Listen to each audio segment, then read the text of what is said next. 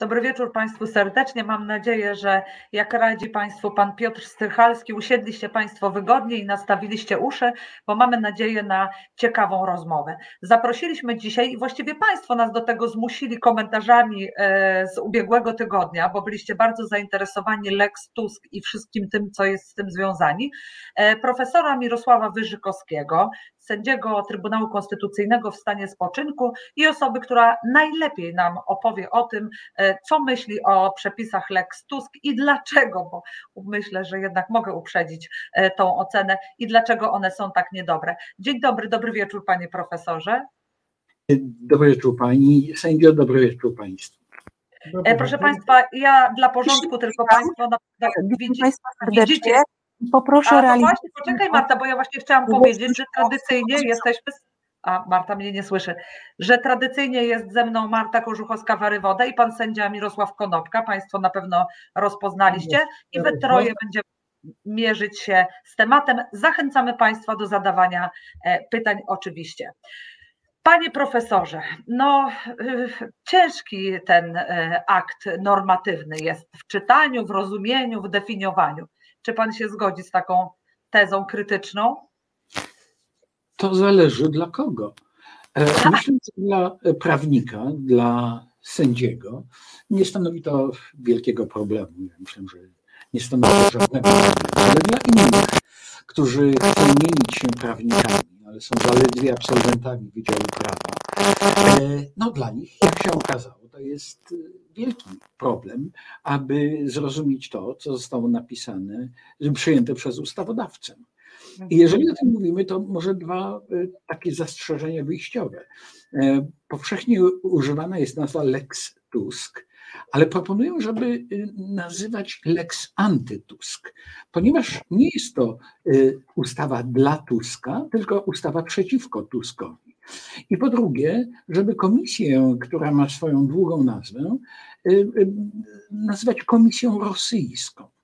Dlatego, że to, co jest y, chyba najważniejsze, otóż ta ustawa dotyczyć miała poszukiwania wpływów rosyjskich na zachowania organów władzy publicznej w Polsce i efektem tego oddziaływania miało być e, e, zniszczenie czy, czy osłabienie bezpieczeństwa państwa. Otóż jeżeli ktokolwiek e, szukałby twardego, niepodważalnego dowodu na wpływy rosyjskie w polskim życiu publicznym, to ta ustawa jest takim dowodem.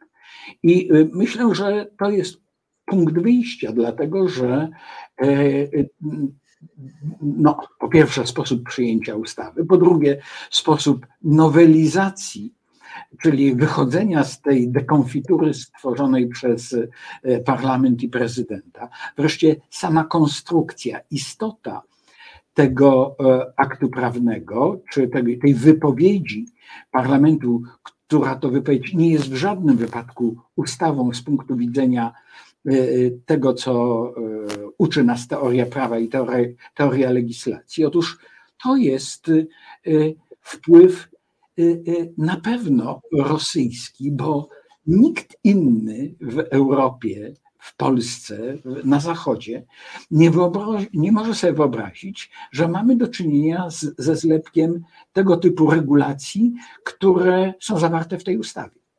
Mhm.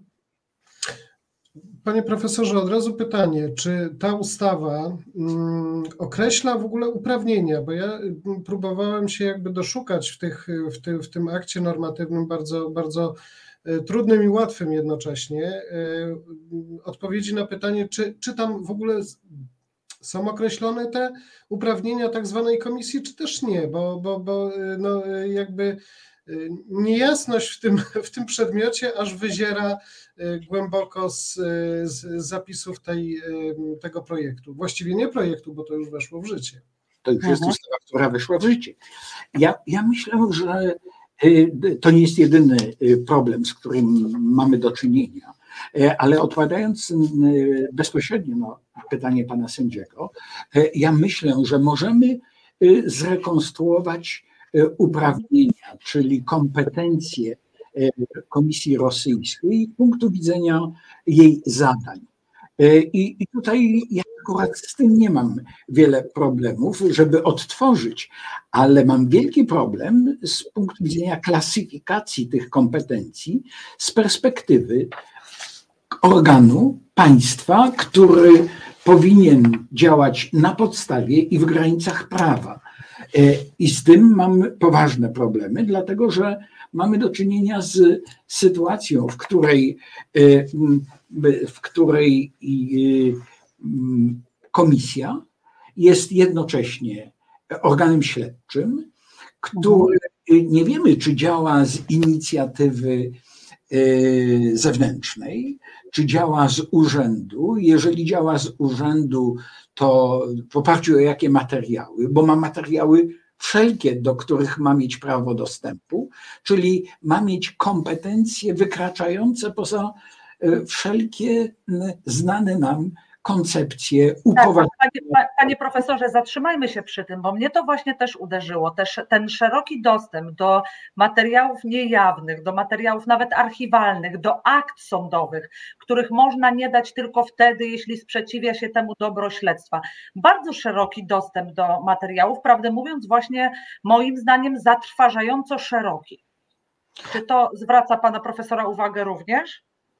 I ja myślę, że e, nie bez powodu e, tych dziewięciu sprawiedliwych miałoby mieć dostęp do wszystkich materiałów zebranych przez wszystkie służby bez żadnych ograniczeń. Bo proszę tak. zwrócić uwagę, te osoby miałyby e, mieć dostęp do do najtajniejszych dokumentów.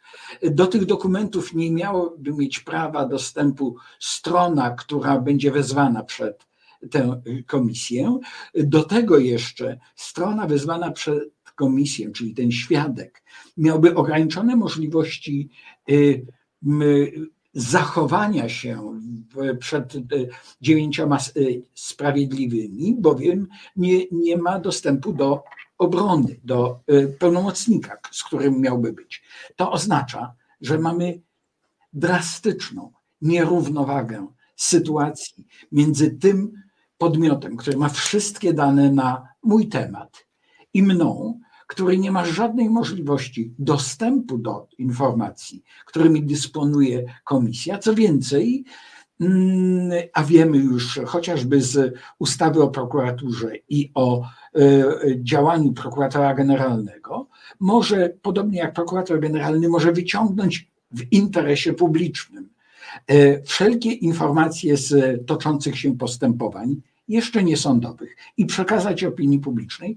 Ta komisja też ma takie uprawnienia, ponieważ nic nie zabrania poza tym, że e, nie może udostępniać informacji tajnych, żeby udostępnić informacje o na przykład o życiu rodzinnym y, czyimkolwiek, o relacjach między matką a dzieckiem, między ojcem między mężem a żoną. I tutaj myślę, że warto byłoby się zatrzymać, żeby nasi słuchacze wiedzieli, jak to wygląda w sądzie.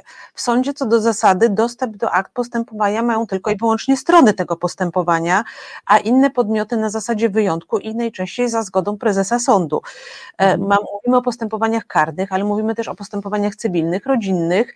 Pomyślmy sobie nawet o takiej sprawie jak sprawa o rozwód, gdzie mamy dwie skonfliktowane strony, gdzie myślę, że nie jest tajemnicą, że e, strony często próbują próbują się przedstawić w toku takich postępowań w jak najgorszym świetle e, i e, nieprzypadkowo też te postępowania co do zasady toczą się za zamkniętymi drzwiami, są niejawne, a teraz komisja będzie miała dostęp do wszystkich tych danych wrażliwych, e, będzie mogła ujawnić te dane w świetle reflektorów i w świetle transmisji, które będą mogły się toczyć z takiego posiedzenia i tak naprawdę możliwości skompromitowania osoby, która wpadnie e, w tą machinę, są nieograniczone. Ja to tak mhm. odbieram. Ale co więcej, za takie zachowania niegodziwe, które naruszają prawo, prawo człowieka, prawa obywatelskie, prawo do prywatności, prawo do prowadzności, y, prawo do y, y, ochrony życia rodzinnego, nie będą te osoby tak. Siły żadnej odpowiedzialności, ani karnej, ani cywilnej, ani administracyjnej. A co to znaczy? Jeżeli w ustawie z góry wyłączami. Ja mówię, ustawa, żeby nie, już nie wprowadzać dodatkowych elementów. Nie jest to ustawa, ale będę mówił, że jest to ustawa, bo przecież ustawa nie może być konkretna i indywidualna, tylko ma być generalna i abstrakcyjna, a ta ustawa jest skierowana przeciwko premierowi Tuskowi, zindywidualizowany cel i przeciwko premierowi Pawlakowi.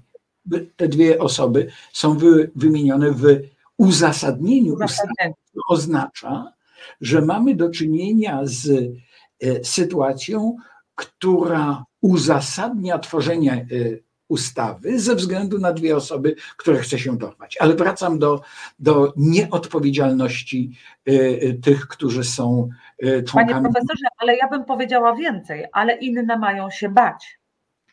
Ale y, y, to, to, to jest oczywiste, że to y, ma być element strachu, zarządzanie przez strach. Ale to, co chcę proszę, powiedzieć. Proszę sobie wyobrazić, e, rozumiem, że e, e, mamy takie samo odczucie, że jest to przedwyborczy, przedwyborczy atak. W związku z tym no, może spowodować, że niektóre osoby nie podejmą lub podejmą inne działania, niż by uczyniły, nie bojąc się, bo przecież tutaj naprawdę mamy bardzo szeroko zarysowany ten zakres osób, które mogą być podmiotem zainteresowania komisji, która, jak słusznie zaznaczył pan Paweł Szymański, może nawet zarządzić przeszukanie, jeśli nie zechcemy jej oddać czegoś, co ona chciałaby mieć.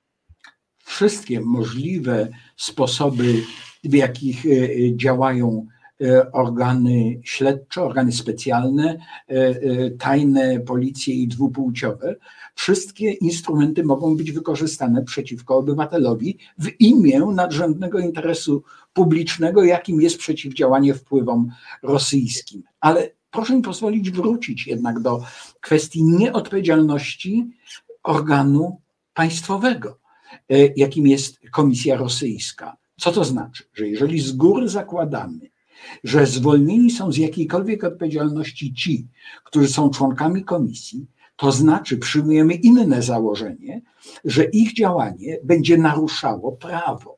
Bo jeżeli byśmy takiego założenia nie przyjmowali, to z góry byśmy nie zwalniali z jakiejkolwiek odpowiedzialności. Więc to jest, no przepraszam, ale nie ma bardziej e, znowu twardego dowodu w ramach tej, tego generalnego dowodu o wpływie, wpływach rosyjskich niż koncepcja pełnego zwolnienia z odpowiedzialności za jakiekolwiek działania e, dziewięciu członków komisji. To jest w ogóle chyba sytuacja bez precedensu, bo e, czy kojarzy Pan jakikolwiek inny akt prawny, żeby e, podmioty działające w imieniu państwa zostały w taki sposób zwolnione od, od, od odpowiedzialności za swoje czyny? A no, to jest pewien problem, bo musimy przyjąć założenie, że to są osoby, które działają w imieniu państwa. Bo to jest komisja państwowa.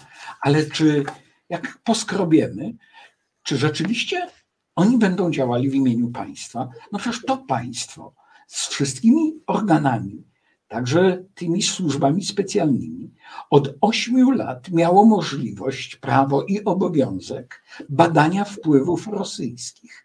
Nie mamy żadnego postępowania, które by pokazywało, że wpływy rosyjskie miały miejsce.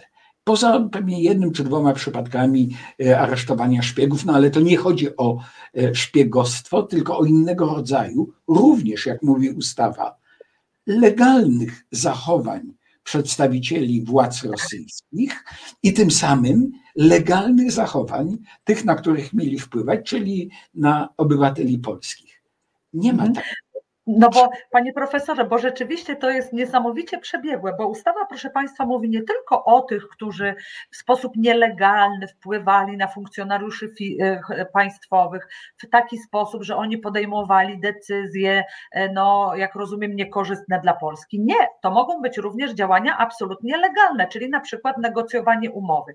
I teraz proszę państwa, tak sobie myślę, no że przecież nie zawsze zawieramy umowę, która jest dla nas korzystna. Czasem po czasie podpisując ją, jesteśmy pełni wiary, przekonania, że to będzie coś, co przyniesie nam korzyść, a potem okazuje się, że z różnych powodów, czasem dlatego, że to jest zła ustawa, ale czasem z, y, zła umowa, ale czasem z innych obiektywnych przyczyn, które później się ujawniły, okazuje się, że ona jednak nie jest tak dobra, jak się spodziewaliśmy. No i historycznie rzecz biorąc, mówimy, zrobiliśmy błąd, że tę e, umowę podpisaliśmy. Rozumiem, że w takiej sytuacji funkcjonariusz publiczny może uważać, że no niestety działał pod wpływem rosyjskim, bo nie przewidział, że historycznie ustawa, e, umowa ta będzie umową niekorzystną, prawda? Ale jeżeli o tym mówimy, to jeszcze dodajmy dodatkowy element, a mianowicie ustawa reguluje zjawiska z przeszłości, które w żaden sposób nie były regulowane jako zachowania niewłaściwe, niestosowne, niegodziwe, bezprawne, y, czyli y, jakby nie powiedzieć. Prawo ma, działa wstecz. Absolutnie. Ustawa ma zastosowanie do zjawisk, które miały miejsce wtedy, kiedy ustawy nie było. W związku z tym szukamy źródeł. Y, no, jakby to powiedzieć, my, pan, panie, panie i, i pan sędzia, byliśmy kształceni w kulturze rzymskiej. Nie w, kultu, nie w kulturze dalekiej od kultury prawa rzymskiego. I znowu, to jest przykład tego typu konstrukcji, która ca z całą pewnością nie została wymyślona w, zachod na, w, w stolicach zachodnich państw Unii Europejskiej. Tak, to jest myślę, że taka podstawowa paremia znana e, studentom prawa, że jeśli nie ma przepisu, nie ma ustawy, nie można mówić też o przestępstwie. Oczywiście, a jeżeli już, to musi być y, przestępstwo bardzo, czy znamiona przestępstwa, bardzo precyzyjnie określone. A w tej ustawie, co jest wpływem e, rosyjskim? Wpływem rosyjskim jest to, co było wpływem rosyjskim. Prawda? Więc możemy teraz poszukiwać, gonić króliczka w nieskończoność, by powiedzieć, że mamy oto sytuację. No, ja miałem kontakty na konferencjach z sędziami, to dawno temu, z sędziami y, rosyjskiego sądu konstytucyjnego.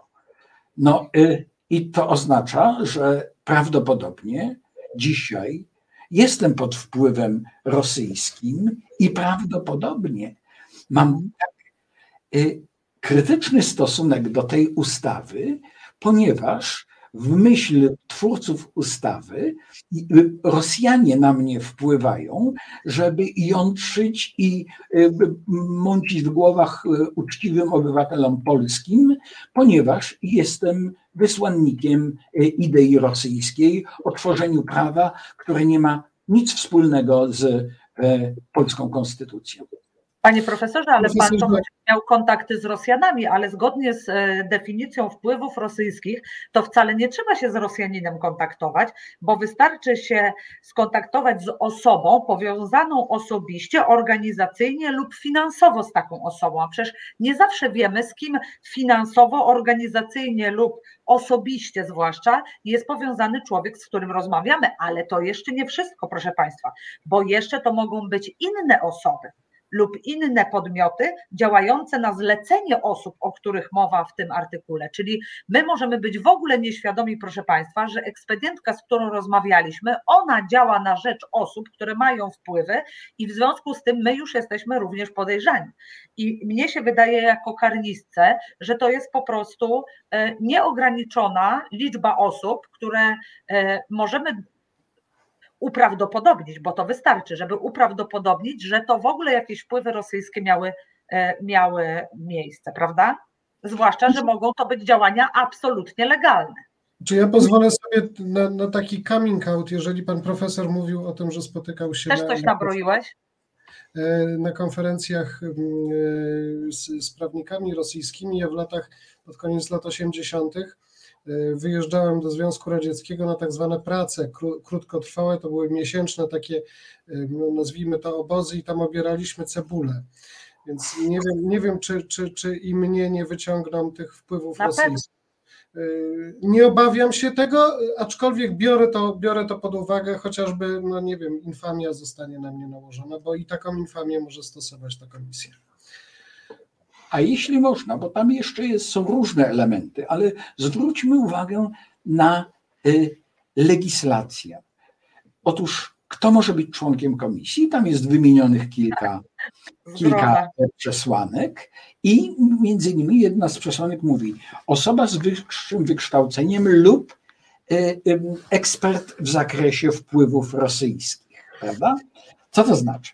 To znaczy, że już dla kogoś jest ta ustawa napisana. No bo jeżeli tworzymy taką konstrukcję, to można byłoby pominąć, prawda? I wykształcenie, i znajomość, przyjąć, że te osoby, czy ta osoba, czy te osoby będą spełniały inne warunki. A jeżeli mamy e, kryterium, które jest dystynktywne, albo masz e, wyższe wykształcenie, a jeżeli nie masz, to jesteś, e, jesteś ekspertem w tym zakresie, to oznacza po pierwsze, że ci z wyższym wykształceniem nie muszą być ekspertami, skoro jest mowa o, e, eks, o zdolności czy, czy ekspertyzie tej, tak.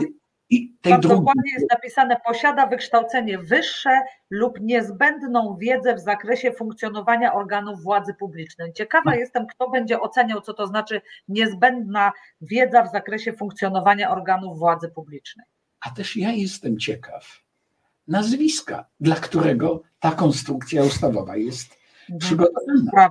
I będziemy wiedzieli, że jest ośmiu z wyższym wykształceniem i ten dziewiąty bez wyższego wykształcenia, ale wybitnej wiedzy. W związku z tym y, też, jeżeli czytamy tak jak y, można i należy czytać prawo, oznacza to, że ci, co mają wykształcenie wyższe, nie muszą mieć wiedzy y, specjalnej, ekspertalnej dotyczącej wpływów e, rosyjskich. Ale to jest jeden z wielu przykładów, w jaki sposób ta ustawa została opracowana. I wrócę jeszcze do, do, do jednej rzeczy. Kto był wnioskodawcą? Otóż e, to była inicjatywa poselska. Ja dokonałem e, analizy przygotowania zawodowego posłów, którzy pracowali nad tą ustawą. I tam jest to są trzy osoby z wykształceniem prawniczym, ale tylko jedna, która wykonywała zawód prawnika.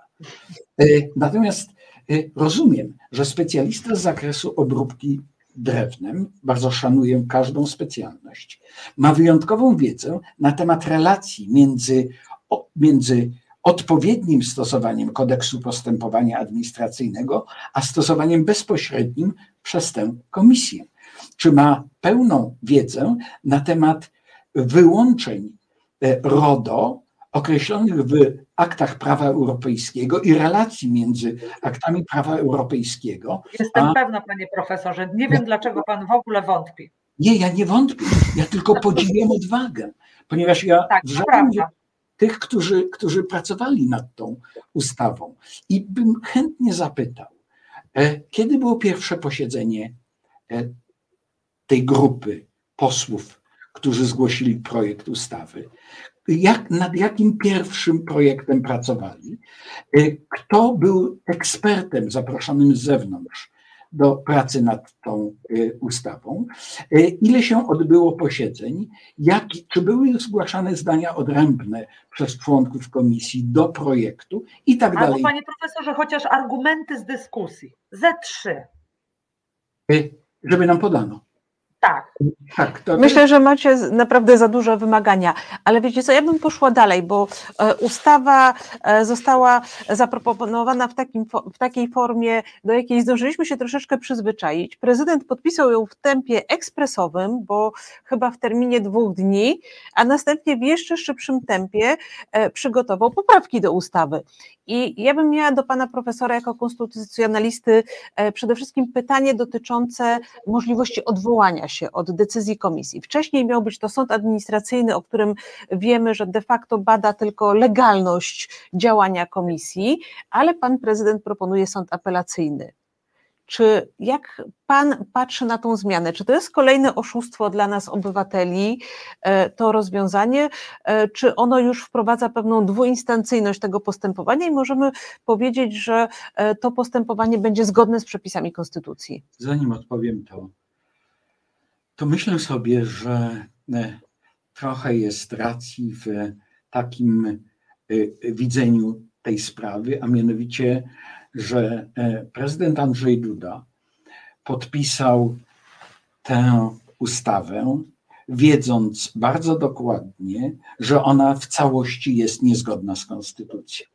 Ale ponieważ miał pewne wątpliwości, czy niektóre elementy ustawy, jak na przykład przecinki czy średniki, że mogą być jednak zgodne z konstytucją, to skierował ją do Trybunału Konstytucyjnego. Ale po głębokim namyśle doszedł do wniosku, że przecinki są zgodne z konstytucją, ale średniki są niekonstytucyjne.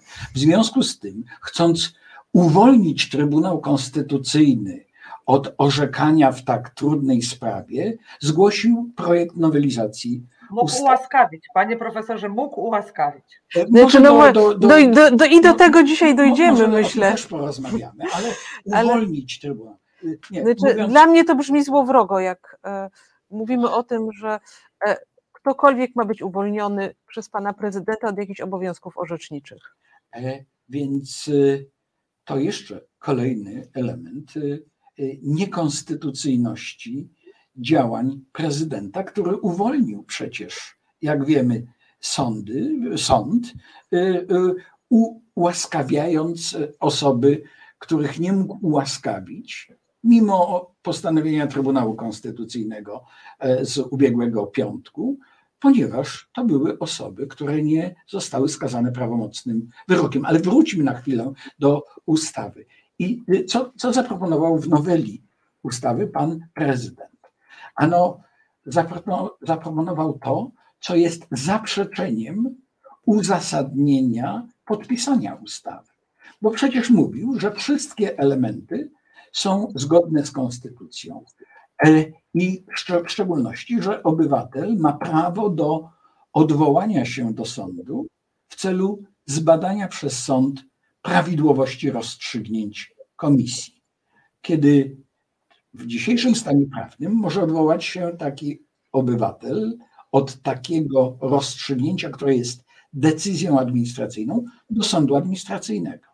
Ale sąd administracyjny nie będzie wchodził w meritum, nie będzie sprawdzał, nie będzie kontrolował, czy miały miejsce wpływy w jakim rosyjskie, w jakim zakresie, czym jest relacja między wpływami rosyjskimi a szkodą dla bezpieczeństwa państwa, będzie tylko sprawdzał, czy świadek został prawidłowo wezwany, czy zostało wezwanie doręczone, czy y, został zapytany na rozprawie, e, jak się nazywa i jak jest y, jego e, stan, e, status cywilny, ale nie będzie wchodził sąd administracyjny w istotę rozstrzygnięcia.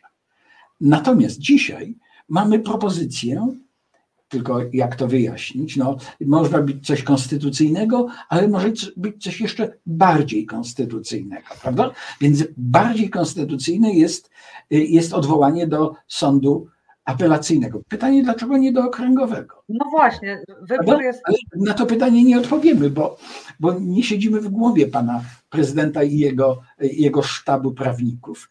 Natomiast istotne jest to, że mamy do czynienia z decyzją administracyjną wydaną przez Komisję Rosyjską i odwołanie od decyzji administracyjnej jest kierowane do sądu, powsze- do sądu powszechnego, rozumiem sądu karnego, prawda? No bo jednak prezydent. To jest, dość, to jest rzeczywiście dość zastanawiające, że sąd będzie rozpoznawał, nie wiem co, odwołanie od decyzji administracyjnej. Nie wiem, czy pan e, e, prezydent coś zaproponował, ale rzeczywiście, proszę państwa, musimy to podkreślić, że to jest dość zaskakujące, że jakby to, czego byśmy oczekiwali od prawnika, pan, albo w ogóle od pana prezydenta, kimkolwiek z zawodu by nie był, to jest to, żeby najpierw przeczytał, najlepiej się doradził, namyślił i wtedy podpisywał. A u nas to następuje niestety już nie pierwszy raz, odwrotnie. Czyli najpierw uznajemy, że wszystko jest ok, a następnie w ciągu pięciu dni pan prezydent kieruje e, przepisy nowelizujące, mówiąc, że jednak coś poprawimy. Jolu, ale ja słyszałam, jak profesor Zybertowicz w kabie na ławie powiedział, że żaden prezydent nie czyta wszystkich ustaw, które podpisuje. No E, cóż. No, wiesz co, ja zwykle moim dzieciom, kiedy używają argumentu, ale przecież e, e, Krzyś też tak zrobił, mówię, że przepraszam z góry moich sąsiadów, to ja tylko tak metaforycznie, nie, że moi sąsiedzi kradną, ale mówię, czyli rozumiem, że jeżeli twój sąsiad coś ukradnie, to tobie też wolno. No, pan prezydent jednak możemy tu sobie oczywiście dworować, ale no, nie możemy obniżać standardu, tylko prawda jest taka, że nie mamy wyjścia, prawda? Bo pan prezydent bardzo stara się, żeby standard obniżyć i nawet ma sukcesy, bym powiedziała, w tej sprawie. Pan profesor, myślę, e, ponieważ trochę gorzkich słów na temat pana prezydenta padło, to pewnie przytaknie mi. Ale Pani mhm. sędzio, proszę. Bo tutaj... tak. jedno, jedno pytanie, ja chciałem wrócić, wrócić do, do, do, do takiego szczegółowego jakby omawiania mm, roli tej komisji, a właściwie jej zadań.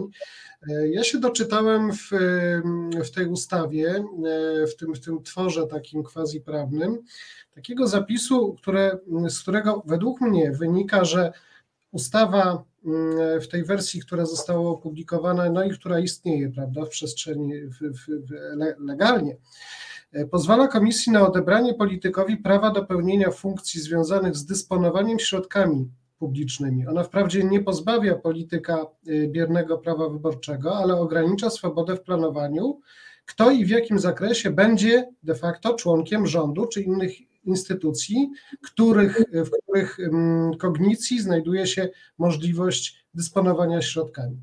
Panie profesorze, czy to nie jest ograniczenie do cna, czy wycię, wycięcie wroga jakby na przyszłość? Ja to tak, ja to tak odczytuję. Y, z całą pewnością y, zarówno poprzednie brzmienie, znaczy obowiązujące, przepraszam, obowiązujące brzmienie ustawy z punktu widzenia tego szyderczego określenia środki zaradcze, mhm. jak i y, projekt ustawy, który mówi o, o ograniczeniu w istocie publicznego prawa obywatelskiego, zakłada jedno, że mamy gumowe pojęcie, które może być e, użyte przez kogo? Przez prezydenta.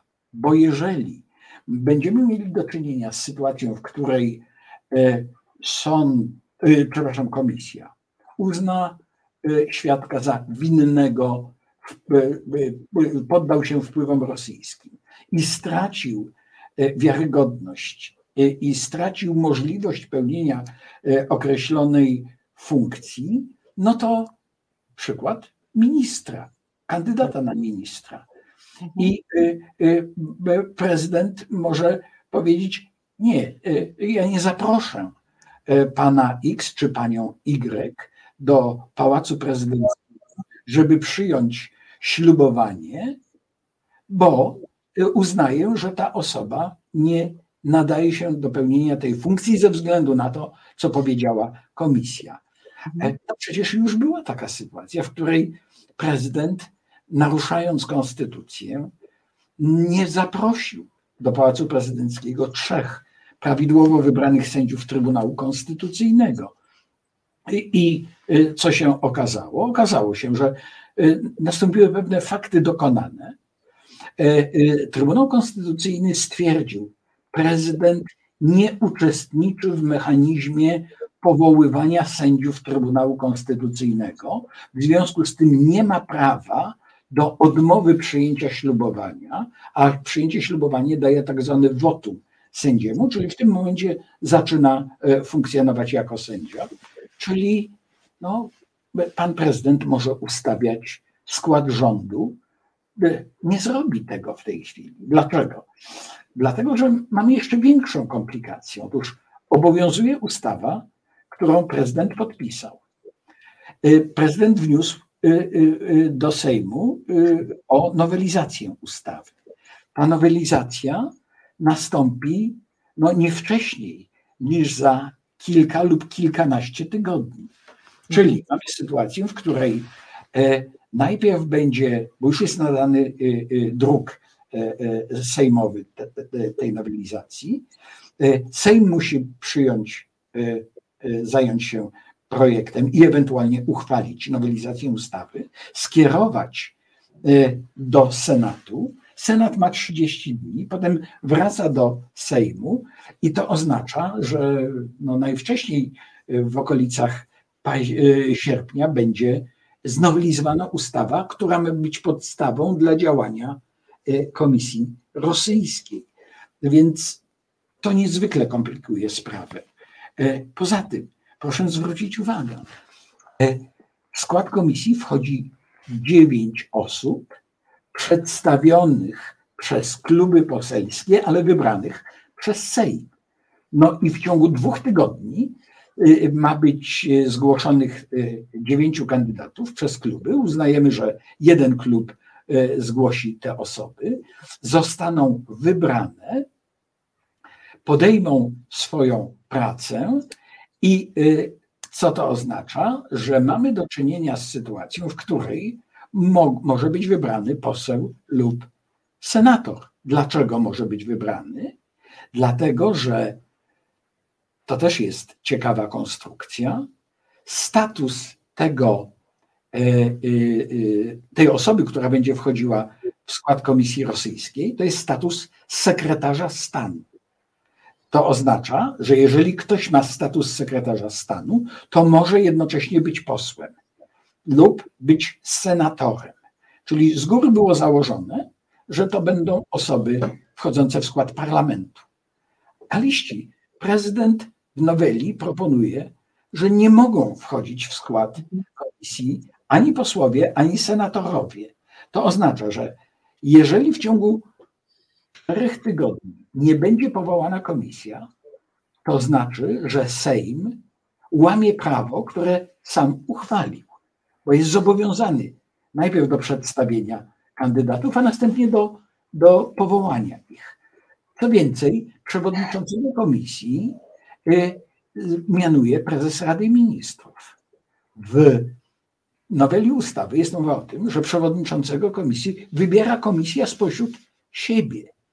W związku z tym, co jest z tym już wybranym przewodniczącym komisji? Ano, na mocy koncepcji y, prezydenta Rzeczpospolitej, y, on traci urząd, to znaczy jest y, bezskuteczne powołanie dotychczasowego prezesa przez przewodniczącego komisji, przez prezesa Rady Ministrów. A to ja bym się od razu obawiała, że może dojść do takiej sytuacji jak w Trybunale Konstytucyjnym, że może ten przewodniczący komisji nie będzie chciał ustąpić, tak jak pani prezes, i dojdzie do jakiegoś wewnętrznego rozłamu w tej komisji. Proszę Państwa. Ja oczywiście żartuję, ale. Pamiętamy 8 lat temu, gdy zaczął się proces destrukcji porządku konstytucyjnego Rzeczpospolitej. Pamiętamy, że prawnicy, głównie sędziowie, mówili o tym, że będzie trudny do wyobrażenia chaos prawny. No i dzisiaj mamy tego rezultaty. A ja, panie profesorze, jeszcze pamiętam, co mówił pan prezydent, że e, Trybunał Konstytucyjny będzie przykładem dobrze zreformowanej instytucji, która zacznie działać no sprawnie i no dla dobra obywateli. No dobrze. Proszę Państwa, ja bym chciała jeszcze o jednej rzeczy powiedzieć, bo mnie niepokoi trochę powód, dla którego ta komisja e, ma podejmować czynności. I otóż artykuł 20, ja tutaj e, pochylam się, to sobie czytam tą ustawę właśnie, i ona mówi tak, proszę Państwa, komisja przeprowadza czynności sprawdzające w urzędu w celu z urzędu w celu stwierdzenia, czy wystąpiło prawdopodobieństwo działań, o których mowa w artykule 4, czyli tych, które były właśnie E, inicjowane z powodów wpływów e, rosyjskich. No i teraz jako karnistce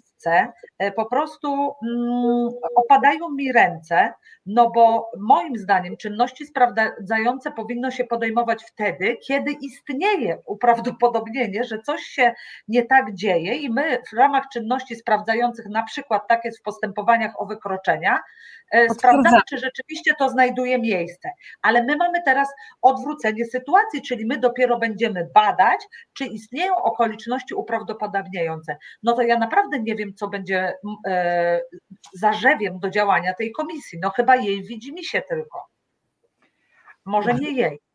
Ja jeszcze, jeżeli pani sędzia pozwoli, dołożę dodatkowy kamyczek do tego e, e, ogródka, a mianowicie jest w artykule czwartym obowiązującej ustawy mowa o tym, że jest mowa wyliczenie sytuacji które można byłoby określić jako wpływanie przez ośrodki rosyjskie na zachowania różnych osób. I mamy zarówno kategorię osób, jak i sposoby wpływania na różnego rodzaju podmioty, prawda? Ale również partie polityczne, organizacje pozarządowe, y, stowarzyszenia, y, myślę uniwersytety i tak dalej, i tak dalej. No to proszę Państwa, jeżeli mamy tak dokładne wyliczenie sposobów oddziaływania rosyjsk, y, wpływów rosyjskich na różne podmioty w Polsce, osoby fizyczne i osoby prawne, to oznacza, że ten katalog rodzajów wpływów jest pochodnym dotychczasowego działania służb specjalnych, że nie wymyślono tych sposobów wpływania y, wpływów rosyjskich, tylko je zrekonstruowano w oparciu o wiedzę, informację służb specjalnych. Jeżeli to ma miejsce, jeżeli przyjmiemy założenie, że e, moje rozumowanie jest poprawne, to oznacza, że służby specjalne mają dziesiątki teczek na dziesiątki ludzi, których zachowanie odpowiada sytuacjom opisanym w ustawie. I co to oznacza, że z urzędu działa komisja? To znaczy, że otrzymuje teczkę, otwiera i mówi: No to zaczynamy wobec pana X czy pani Y postępowanie wyjaśniające. Prawda? No, bo, bo jak z urzędu może tych dziewięciu członków komisji wszcząć postępowanie? Chyba, że przeczyta publicznie dostępne książki pana Piątka y, czy y, y, pana Rzeczkowskiego różnego rodzaju zachowaniach ludzi i o, a, opisane sytuacje. Trzeba przyjąć założenie, są zgodne z rzeczywistością, zgodne z prawdą, bo żaden z bohaterów książek tych autorów nie wystąpił na drogę sądową o zniesławienie, a jeżeli wystąpił, to przegrał proces.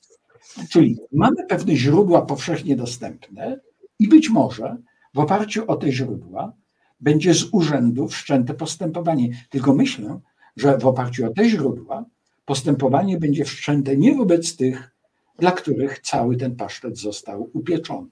Mhm. Państwo na, w komentarzach, przepraszam Jarku, proszę. Y, w dniu 27 kwietnia 2023 roku ukazał się taki druk o numerze 3180. Mniejsza o, numer druku. Jest to sprawozdanie Komisji Nadzwyczajnej do rozpatrzenia projektu ustawy o zmianie Konstytucji Rzeczpospolitej Polskiej. Ja nie bez kozery w kontekście naszej dzisiejszej audycji mówię o tym, o tym druku. Zresztą podsunęła mi, podsunęła mi jego treść moja, moja znamienita koleżanka radczyni prawna. E, I otóż pan Marek Ast, który jest podpisany pod, jako przewodniczący komisji i sprawozdawca, przedłożył, przedłożył taki oto mm, projekt zmiany ustawy o zmianie Konstytucji Rzeczpospolitej Polskiej. Między innymi artykuł 234a, paragraf pierwszy, zagrożenie bezpieczeństwa państwa.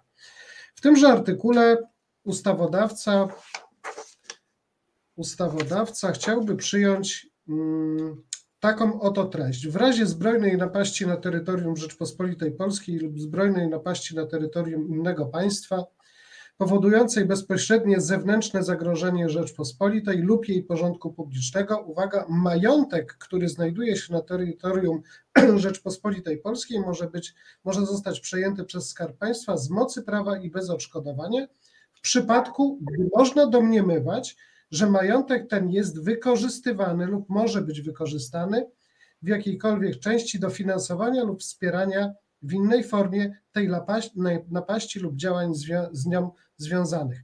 Czy to, czy treść tego, tutaj jest dalsza treść tego, tego artykułu, już nie będę, nie, nie będę pana profesora i was i państwa zanudzał mm, tym, tą treścią, ale czy nie, nie wydaje się nam, państwu i panu profesorowi, że ta treść tego próby zmiany konstytucji jest nierozerwalnie związana z tąże ustawą antytusk?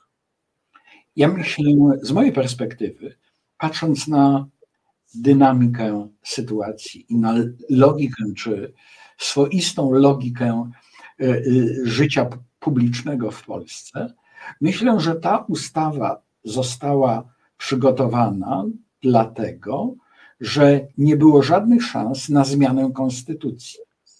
W związku z tym, y, jak wiemy, od ośmiu lat zmieniany jest ustrój konstytucyjny Rzeczpospolitej Polskiej przy pomocy ustaw, które nie podlegają kontroli z punktu widzenia ich zgodności z prawem. Dlatego, że Trybunał Konstytucyjny, który był pierwszą ofiarą y, zawłaszczania, wrogiego przejmowania porządku konstytucyjnego przez partię rządzącą, Trybunał Konstytucyjny dzisiaj jest instrumentem niszczenia porządku konstytucyjnego w Polsce. Y, zatem, skoro y, nie ma większości wystarczającej do zmiany konstytucji, no to uchwalamy ustawy. Przecież takich ustaw mamy pęczki. I co więcej, i wiemy po doświadczeniach od siedmiu lat, że jeżeli w grę wchodzi jakakolwiek ustawa o charakterze ustrojowym, to ona zawsze będzie potwierdzona przez Trybunał Konstytucyjny.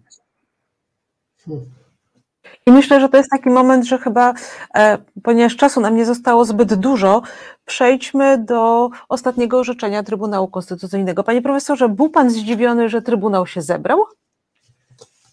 Ja myślę, że e, moje zdziwienie nie ma żadnego znaczenia o tyle, że ja już naprawdę niczemu się nie dziwię, bo wiem, że wszystko, że są osoby i grupy osób, które są zdolne do wszystkiego. W związku z tym e, e, proszę mnie nie zwolnić z konieczności Dobrze. odpowiedzi na pytanie, czy byłem zdziwiony.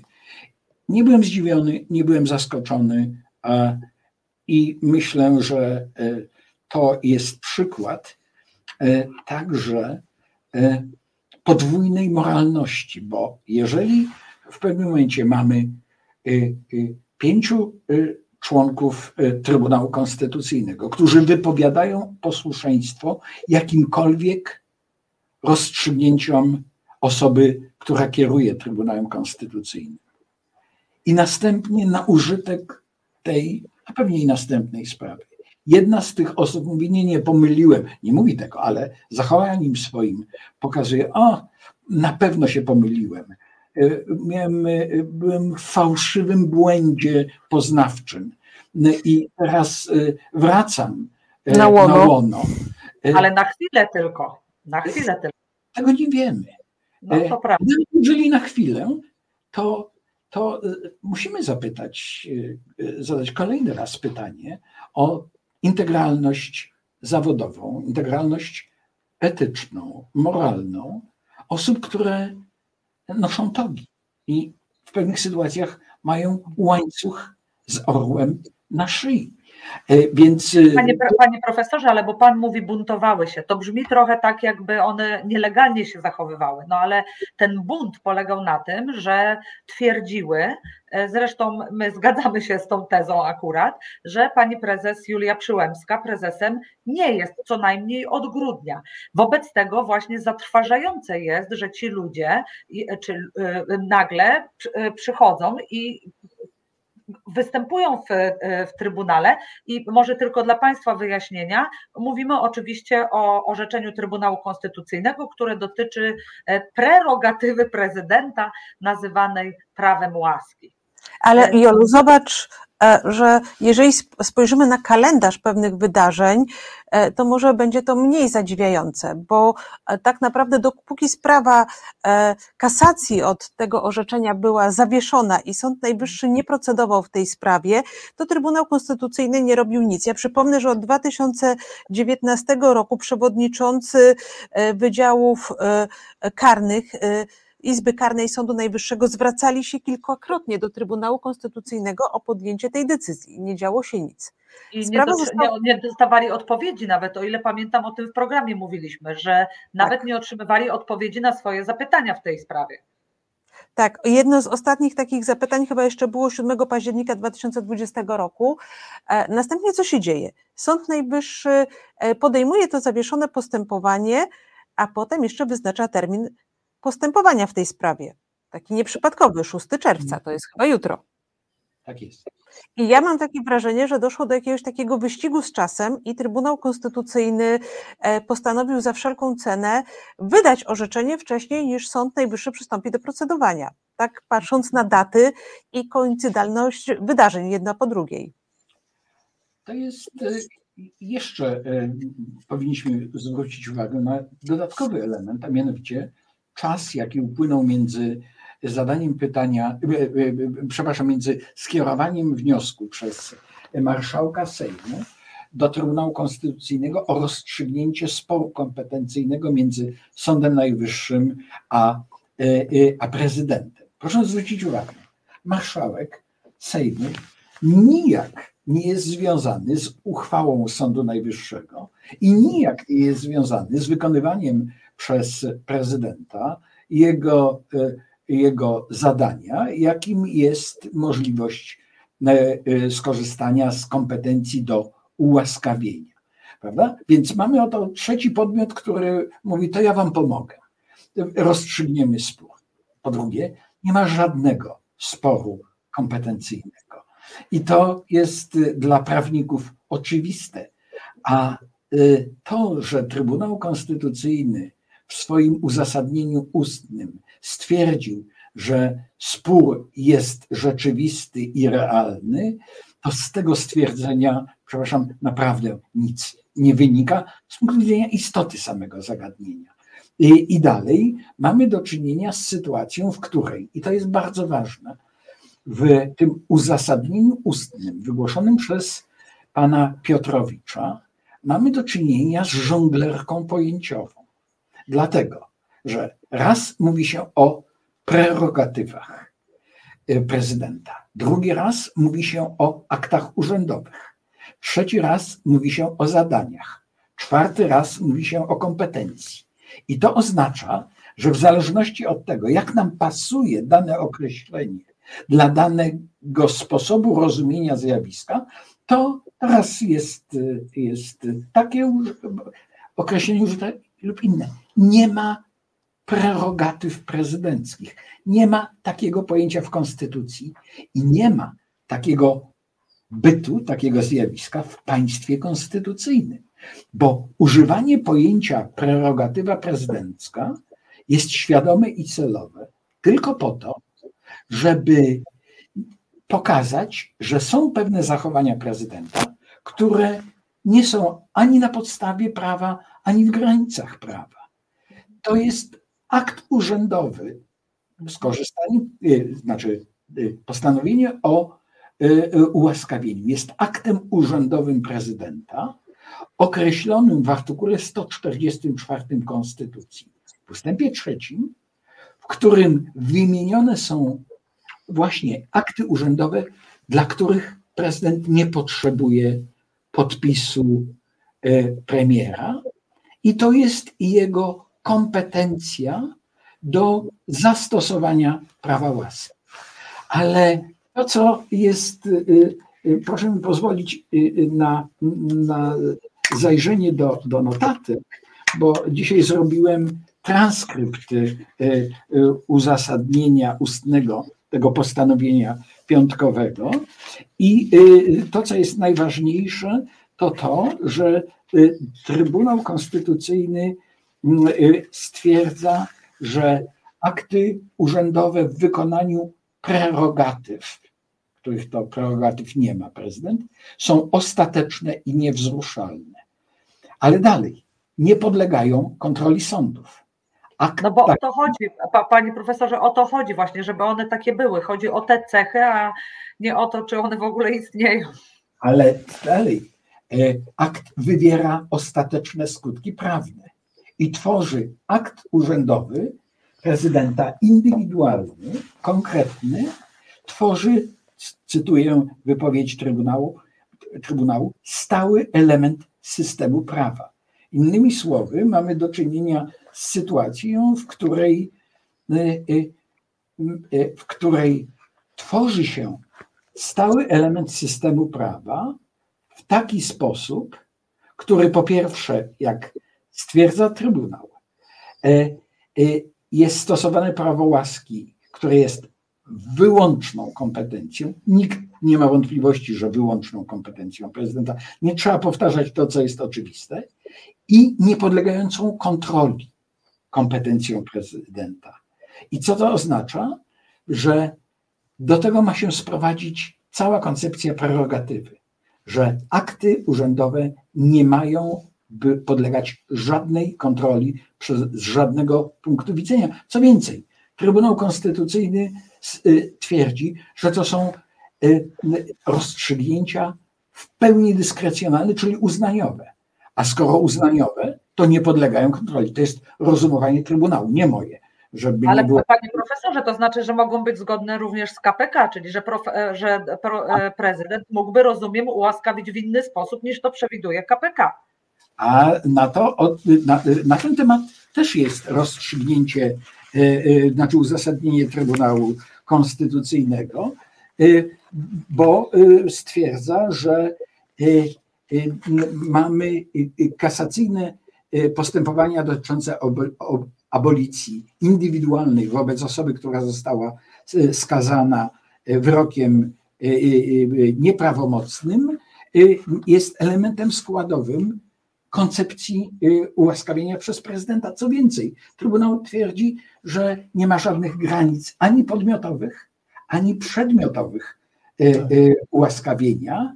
I co więcej, dalej, no, surprise, surprise, Trybunał stwierdza, że że prezydent nie ma żadnych ograniczeń prawnych w stosowaniu i może pominąć rozdział kodeksu postępowania karnego, który określa warunki i przesłanki postępowania ułaskawienia. No ja właśnie chciałam powiedzieć, że jako taki zwykły, prosty karnista, gdzieś tam mam zakodowane, że ten kodeks postępowania karnego mówi, że e, ułaskawić można osobę skazaną prawomocnym wyrokiem.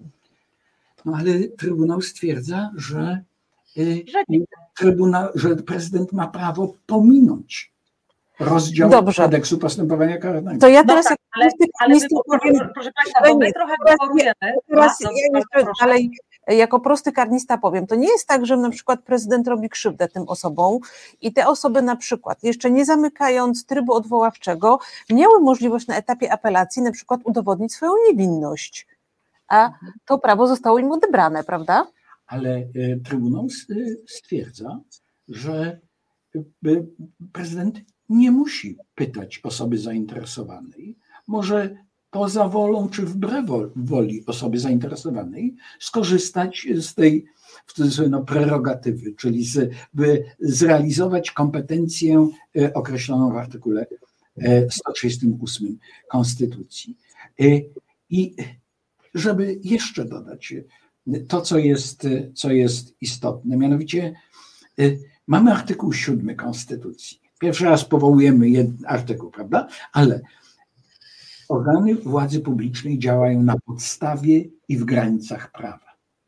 I to jest twarda norma konstytucyjna, zasada legalizmu. Co mówi Trybunał Konstytucyjny? Cytuję: Trybunał akceptuje wyrażony i utrwalony w orzecznictwie pogląd, że organy władzy publicznej działają na podstawie i w granicach prawa. E, ja, ja, ja się tylko martwię tym, że my że my tak, zbliżamy się powoli do końca. Ja tylko powiem, że widzę, że czat żyje własnym życiem. Nie wejdziemy w tą dyskusję, rozmawiamy tylko i wyłącznie o przepisach prawa, ale cieszymy się, że Państwo już myślą o wyborach ale ja mam optymistyczne zakończenie, bo nie wiem, czy pan wie, panie profesorze, że my, że my zawsze staramy się optymistycznie. Trudno w dzisiejszej e, audycji o optymizm, ale wpadłam na szarlatański pomysł, który ułatwi wszystkim podejrzanym, e, znaczy nie podejrzanym, tylko tym, co do których komisja będzie wszczynać postępowanie sprowadzające, by sprawdzić, czy jest prawdopodobieństwo, że mogli działać pod wpływem. Niechże wszyscy hurtem państwo, a najlepiej obywatele wszyscy, bo państwo na komentar w komentarzach pisali, że uczyliście rosyjskiego, że pili radzieckiego szampana, no to są okoliczności ewidentnie obciążające. obciążające. poprośmy pana prezydenta, żeby skorzystał ze swojej nieograniczonej i niekontrolowanej prerogatywy i nas wszystkich ułaskawił. Która nomen omen nie istnieje z tego, co mówił pan profesor. A jemu Tak. Proszę o wyłączenie mnie z tej łaski, dlatego że chciałbym, jeżeli już doprowadzić swoją sprawę do końca zgodnie z prawem, a nie z y, wyobrażeniem o obowiązującym prawie. Bardzo dziękuję. Bardzo dziękuję. Panie profesorze, martwię się tylko, że mogłaby ta sprawa trafić na przykład, nie wiem, do prawa pracy, bo w tej apelacji to nie wiadomo, kto będzie sądził. Proszę Państwa, dziękujemy Państwu bardzo serdecznie. Mam nadzieję, że macie Państwo świadomość tego, że nasze uwagi w istocie są gorzkie, smutne i my jesteśmy e, zatrwożeni bardzo, ale naprawdę na to, co się dzieje, na poziom e, degrengolady prawa, instytucji państwowych, po prostu nie mamy już jako prawnicy zwykli, prości prości karniści, ale nie tylko, także konstytucjonaliści, po prostu słów. Dziękujemy bardzo panie profesorze, dziękuję tobie Marto dziękuję. i tobie Jarku. Państwu Dziękuję. również dziękujemy, zapraszamy za tydzień, dobranoc.